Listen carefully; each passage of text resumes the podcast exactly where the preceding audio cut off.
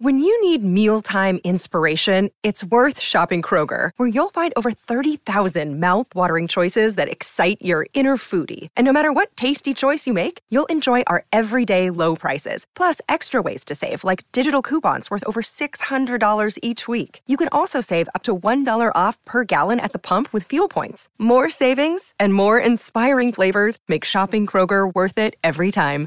Kroger, fresh for everyone. Fuel restrictions apply. Let me ask you a question.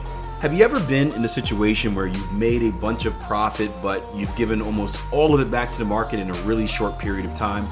If so, we're to dive into that issue today and talk about why that's happening and what you can do to stop it from happening again.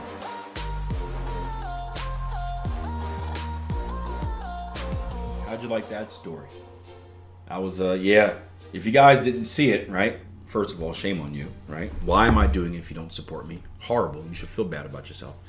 But I got a, a, a series of questions from a trader on Instagram who's saying, "Hey, Akil, I go through these streaks where I go, I have like one or two weeks where I'm killing the markets, I'm slaying them, I'm extracting profit like nobody's business." And then I give 60 to 70% of it back in a few days. He's like, so I'm in profit for two weeks, and then I give it back in two days. And I'm like, ooh, that's not good. Well, there's a problem. He's like, what, what am I doing wrong? And of course, I'm like, I have an idea of what you're doing wrong, but I need, I need to know more details. And, and we, we end up conversing and whatnot. And well, I guess first and foremost, what for you guys that didn't didn't see the video, what what would first stand out to you about that? Hot streak for you know winning for one or two weeks gives most of it back in one or two days. What, what, what would you think the the problem is there? Houston, we have a problem. Do we have a problem here? For you guys familiar with the the film, don't be a menace to South Central while drinking your juice in the hood. Classic comedy. Do we have a problem here? What do you guys think it is? Greg says probably inconsistencies. Too much risk taken in two days. Yeah, that, that was my first thought. My first thought is that it was either a psychological and or risk management problem. My thought was this. This is what you usually see. Trader goes on a hot streak, starts feeling himself. What happens to that position size? What happens to that position size when you start feeling yourself? You start increasing it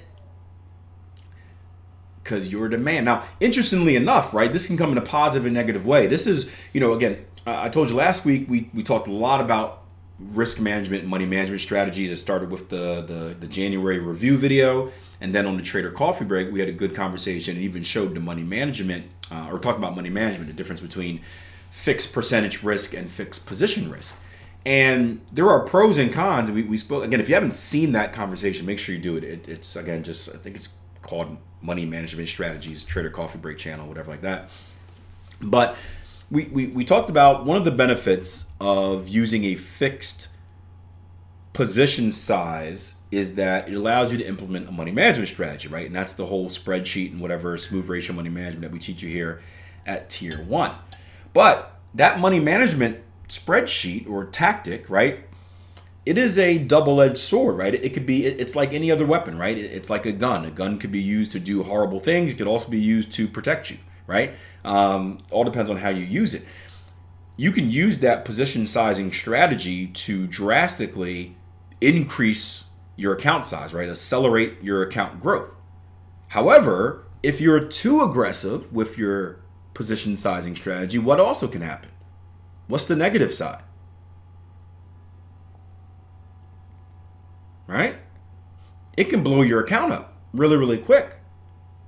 I've shown you times and times again where, again, I'll, I'll, I'll put in my numbers for like the previous year and then I'll show you what I made and then I'll crank it up and I'll be like, look, guys, this 40% return I had, I could have had a 500% return.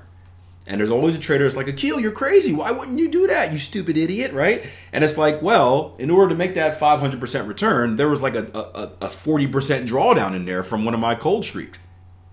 Is that worth it? And the whole thing is, you know, when you want to be risk averse and, and, and, and, you know, conservation of capital.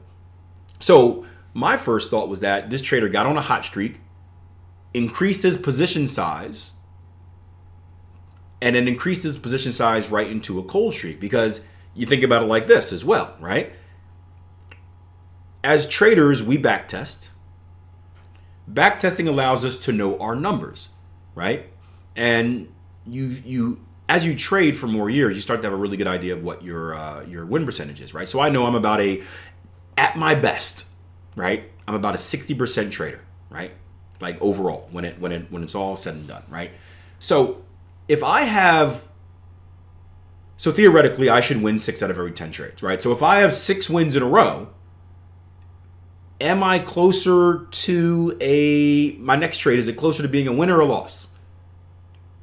Again, obviously we never know the exact answer, but just going by the numbers. If I win 6 in a row, I'm, I'm probably closer to a loss than a win, right?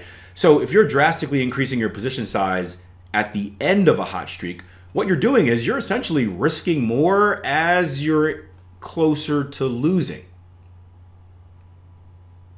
which doesn't really make a lot of sense. Now, there are, not to go off on a whole rant, there are lots of money management strategies out there as well that say, like, you should decrease your position size as you win more and increase your position size as you lose more because of that stuff. I'm not necessarily a believer in that. Um, but, I mean, those are things to entertain, I, I, I guess. Um, but that was my initial thought with this trader. Is like, hey, he got a hot streak and he started feeling himself, got a little cocky, increased that position size, and started losing. I've been through that myself with the when I managed money. And that time I told you I lost about thirty thousand dollars in the better part of a week, right? That was all because of increasing a position size after a hot streak, right into a losing streak. It wasn't my plan, but at the time the client was always right. So that was my initial thought. Um, but that actually wasn't the case. The case was this. And real quick, Gregory, says it creates a psychological roller coaster as well when you lose more than what uh, then you want to revenge trade. Yeah, it, it yep. It's like it's a snowball effect, right? Once it starts going, it, it yep, it, it loses more. Then you need to, you know, then you you got to get revenge. You got to win more right? So when you try to win more, you start forcing trades and doing stuff you're not supposed to do.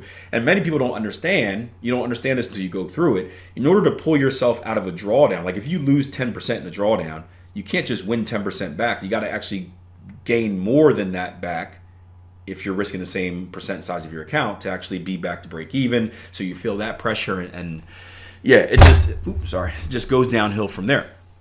Um, but what this trader was actually doing was this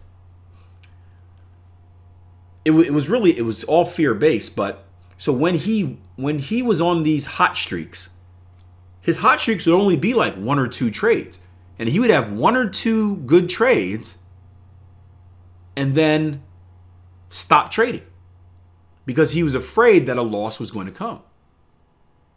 Right? So you win twice, you make this money, and now you're scared to death because you don't want to give it back. So he would have these good trades, but then he would just pass up on the rest of the good trades because he would be afraid that he would lose. But then when he would get these losers, right, he'd start trading more because he wanted to, as Gregory mentioned, he wanted to make it back. So he he would the, the, the, he would accelerate these losses by taking lots of losses at the same time because each time he lost, he would try to get revenge and enter other trades that probably weren't good trades and then lose more and more and more and more and more. But then when he had those winners, he would stop because he was afraid of the losses. Yep, so missed opportunity. Missed opportunity. And we have to understand this, right? Our winners, the, the, the job of our winners is to provide a cushion for our losers, right? I say it every year, right? I'm off to another hot streak this year where I'm, I'm hitting at whatever I think 70%, whatever like that. I'm up 10%, um, added a little bit last week, maybe 11% for the year here in February, right? That's not the norm.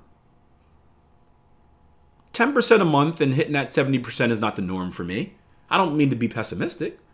I, I, I will, if I, if I can be 70% and make 10% every month, you may not see me for a few months. I, I may pull a JC Grayso to just disappear for a little bit if, if I can if I can sustain this for the entire year, right?